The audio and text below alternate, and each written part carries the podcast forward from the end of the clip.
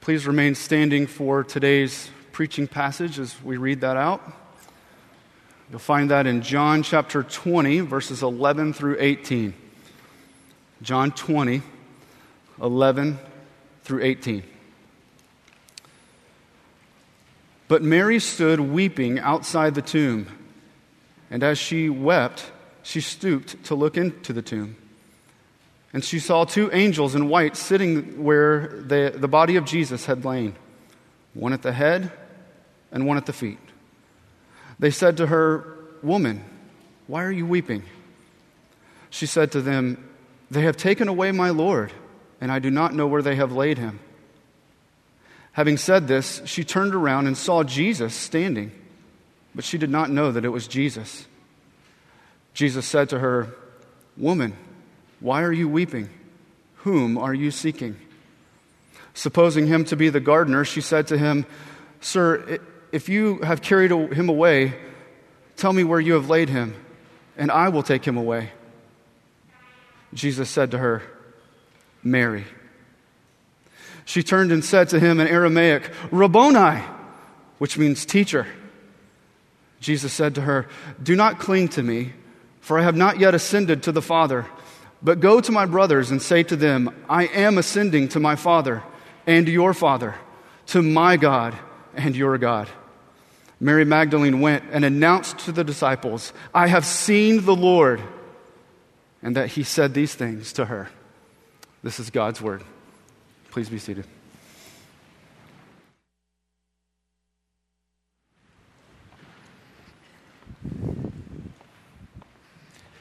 Well, as we come uh, now to God's Word, let's bow our heads in prayer together.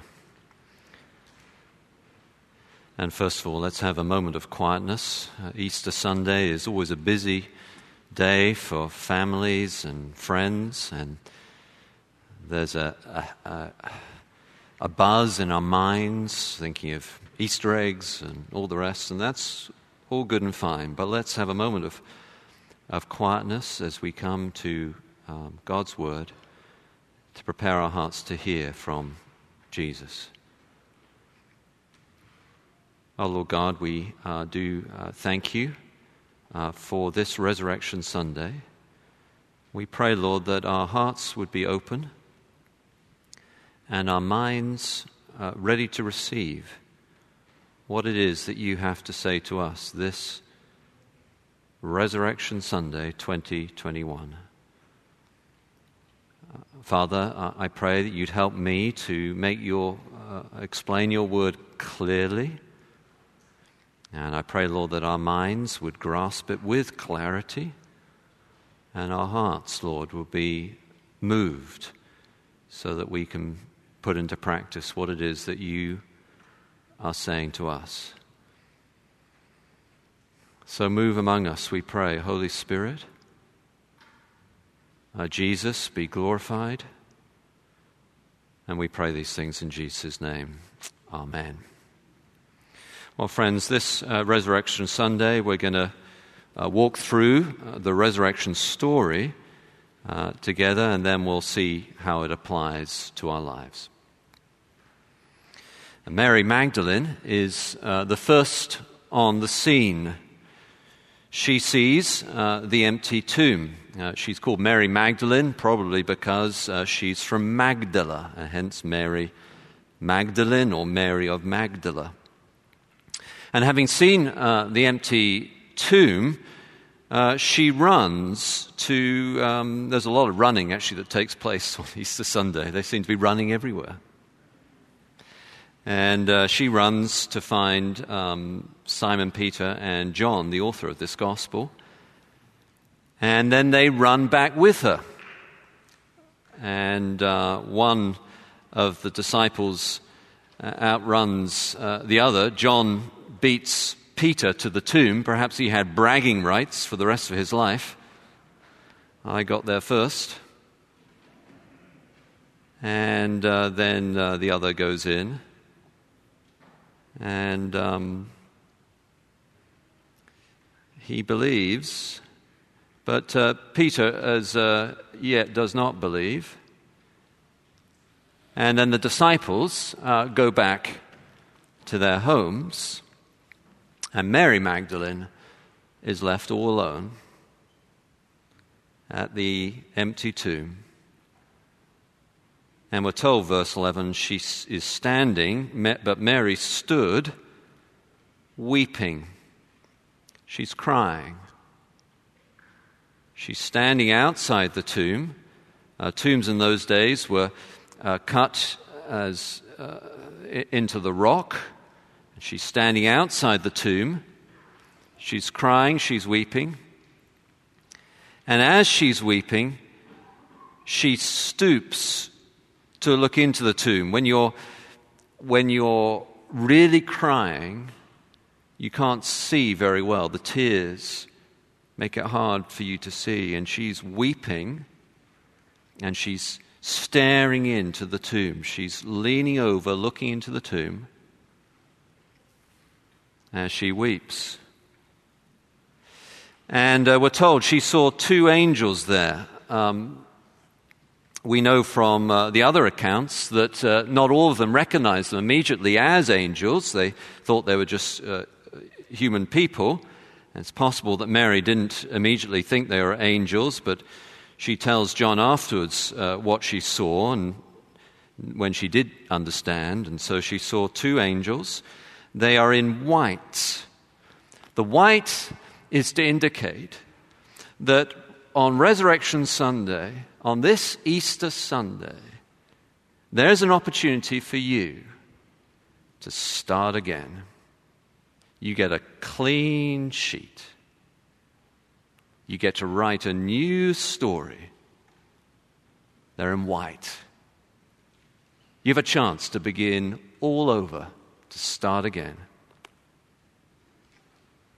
And so she sees these two angels in white. They're sitting, uh, sitting to symbolize that the victory has been won. They're sitting down, all has been accomplished. The victory has been won. They're just sitting there.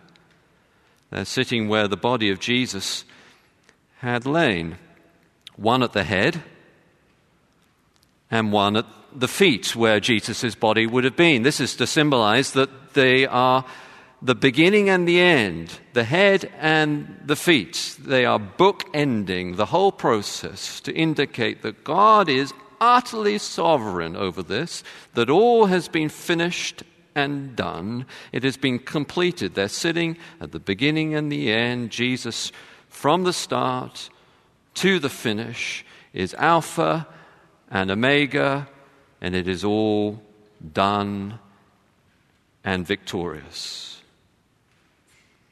And then they say to her, Why are you weeping? What a question. Why are you weeping? There's been a lot of weeping this year. I think many of us have cried more this year than perhaps any other year that we have been alive because of COVID because of the deaths around us, because of the division in our country, because of injustice and racism and, and, and, and, and. Why are you weeping? There's Mary. She's at the empty tomb. Jesus is risen, and yet she doesn't yet believe it, and she's weeping. Why are you weeping? And she said to them, They have taken away my Lord, and I do not know where they have laid him. So Mary is not just crying because she's mourning the death of Jesus, she's crying because now Jesus, she believes, is dead the enemies of Jesus are not merely satisfied with having killed Jesus, they now are going to defame his memory. They've taken the body, they're probably treating that body badly, they're hiding the body from his followers, and it is to add insult to injury. She's mourning the fact that she wants to mourn and she cannot. The body is not even there. Her loved one is dead. She's weeping anyway, but she cannot even see the body. And it is just, it's just all too much. She's weeping. They've taken away my Lord. I don't know, I don't know where they've laid him. And we don't know why, but the angels don't reply uh, to her statement. Instead, having said this, um, she turns around. Maybe she hears a noise behind her of some kind or other, and so she, she turns around and she sees Jesus, but she doesn't recognize Jesus. It's a frequent occurrence in the accounts of the resurrection of Jesus that when the, the, disciples, when people saw Jesus, they did not immediately recognize him. Why is that? Partly because it seemed too good to be true. He's dead. They saw him crucified. They know what happened when someone is crucified. He'd been laid in the tomb. They, they, they, saw Jesus, but it's too good to be true. He couldn't be alive, and so they do not recognize him, which, by the way, is a massive indicator of the reliability of the witnesses of the resurrection. This is not a psychological wish fulfillment that they had been expecting that Jesus would rise again. Jesus' resurrection is the very last thing they had expected. She cannot believe her eyes. She does not recognize him. Partly they didn't recognize uh, Jesus because it seems as if Jesus' resurrection body, though recognizable, nonetheless was somehow different. And we who are Christians, when we are raised from the dead, the perishable will be clothed the imperishable, the mortal with immortality, and we shall be changed. And he was changed, recognizable, but not immediately recognizable. But John here is underlining for another purpose also why she did not immediately recognize him, because though she saw him, she didn't believe. And we often say seeing is believing, but according to the Bible, hearing is believing. believing. Faith comes from hearing. As Jesus says a little later in this account, when he meets the disciples, blessed are those who believe even though they do not see. Faith comes from hearing. And Mary, though she sees Jesus, she does not recognize Jesus until Jesus begins to speak. And so Jesus said to her, Why are you weeping? The question again. The tomb is empty. I have risen. There's a whole new day. There's a new order. All is new. Everything has changed. We live as people of the resurrection. We have a new hope where there's going to be a new heaven, the new earth. Death is defeated. Sin is conquered. The devil is vanquished. Why are you weeping? And then he asks diagnostically, Whom are you seeking? So many times there are so many unnecessary sadnesses because we have unfocused ambitions. Whom are you seeking? What relationship are you seeking? What boyfriend are you seeking? What girlfriend are you seeking? What friendship are you seeking? What career are you seeking? What money are you seeking? What status are you seeking? What fame are you seeking? Whom are you seeking? So many times in this world, even Christians have so many unnecessary sadnesses because we have unfocused ambitions. Whom are you seeking?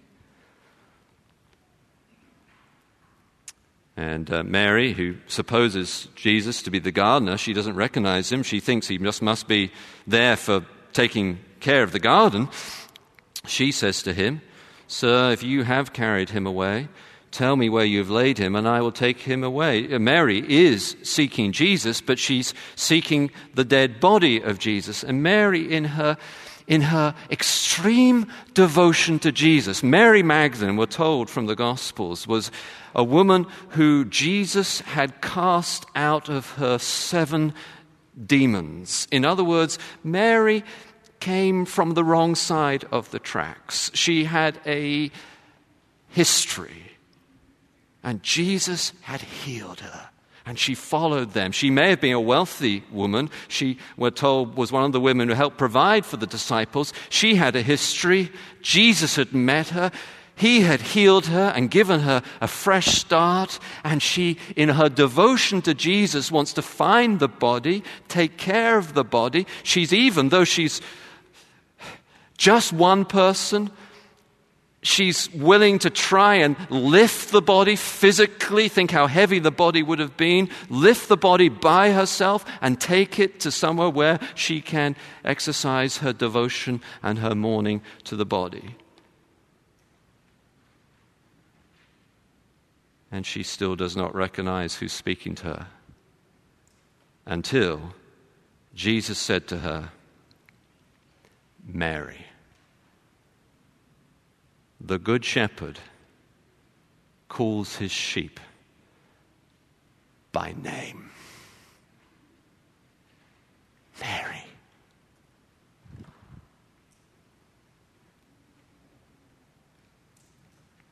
Now she sees him. She turned to him and said in Aramaic, Rabboni which we're told means teacher, which indeed it does, but Rabboni is not the common Aramaic word for teacher. That is rabbi. It's a rare, unusual word for teacher, Rabboni. Probably it is what scholars call the diminutive form. That is, it's the affectionate form. It's the, the nickname, the personal name. In other words, she's saying, my teacher. It's the name that she called Jesus, Rabboni. Rabboni. He says, Mary. Rabboni, my teacher. It's my teacher.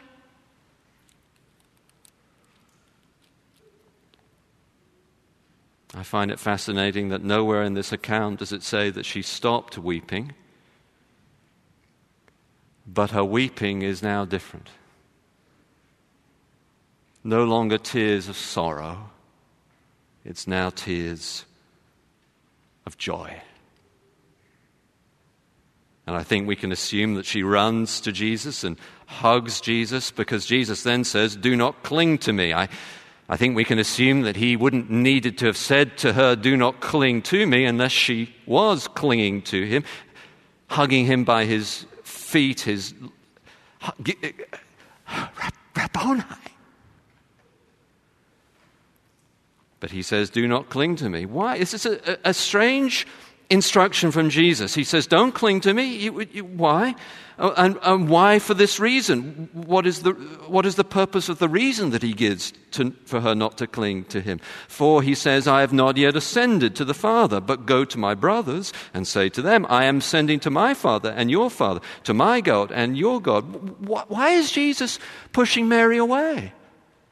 Because for the Christian who lives in the light of the resurrection, but before the second coming of Jesus, our primary task is not in this moment between the resurrection and the second coming of Jesus. Our primary task is not clinging to Jesus.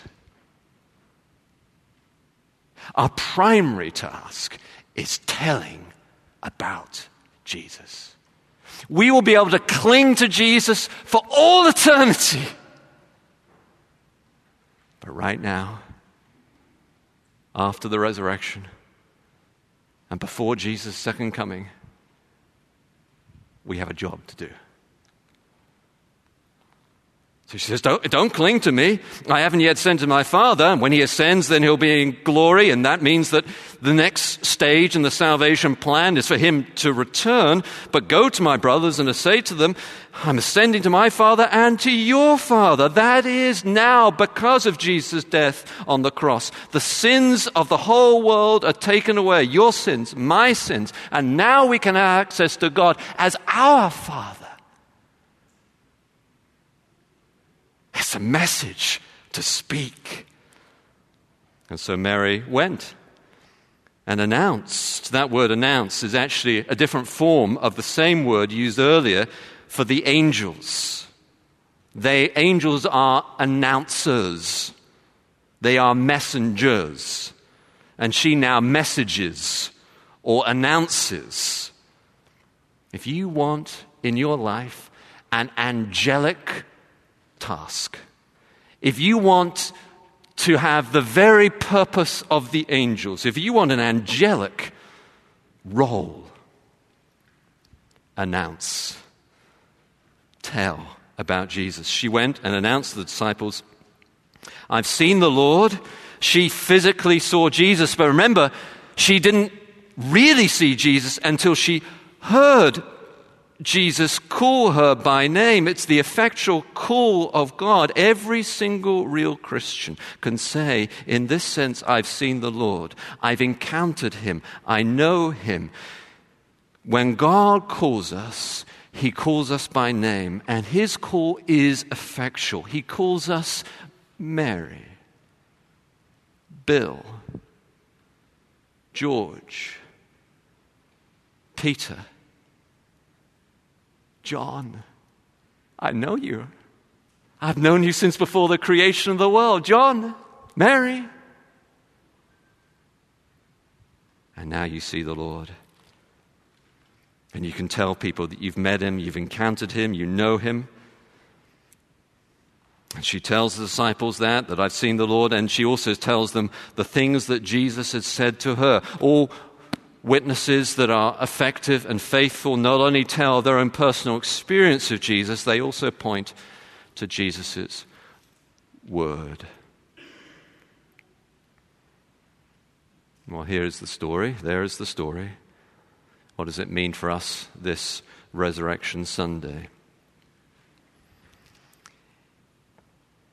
It means something about how we think, something about how we feel, and something about how we act. About how we think because of the resurrection of Jesus from the dead. We no longer think about this world, that this world is a place of hopelessness, that there is no future for anyone or anything. We're not people of despair or those who follow Jesus. That's not how we think. We're people of hope because we're people of the resurrection. And so our worldview, our mindset, how we think is all shaped by the light of the empty tomb. We now have a mindset, a worldview of resurrection, newness, new purpose, new life, new energy,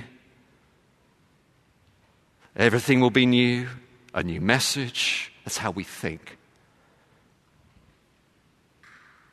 But then it also impacts how we feel. It's, it's often said that the longest journey that you can ever take in your life is the journey from your head to your heart.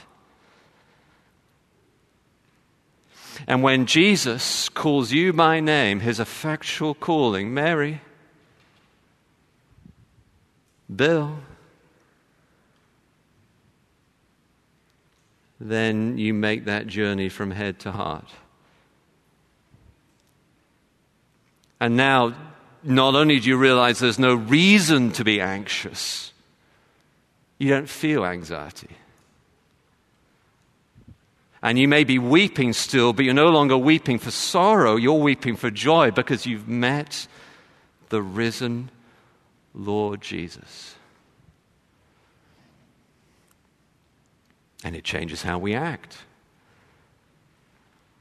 For now, each of us have a new purpose, a new message, an angelic purpose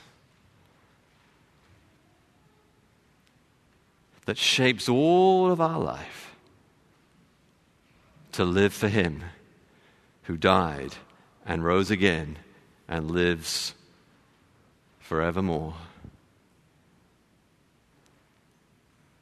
Or to put it in one sentence,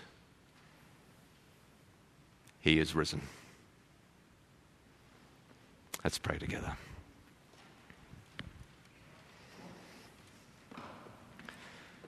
Oh, Lord God, we do thank you uh, for the resurrection truth that we celebrate this morning. We pray, Lord, that it would shape not only how we think, but also how we feel and therefore how we act. We thank you, Lord, for this story of Mary weeping and the questions that she had over and again. Why are you weeping? And we pray, Lord, that this morning we would weep not for sorrow, but for joy, for he is risen. And we pray these things in Jesus' name and for his glory. Amen.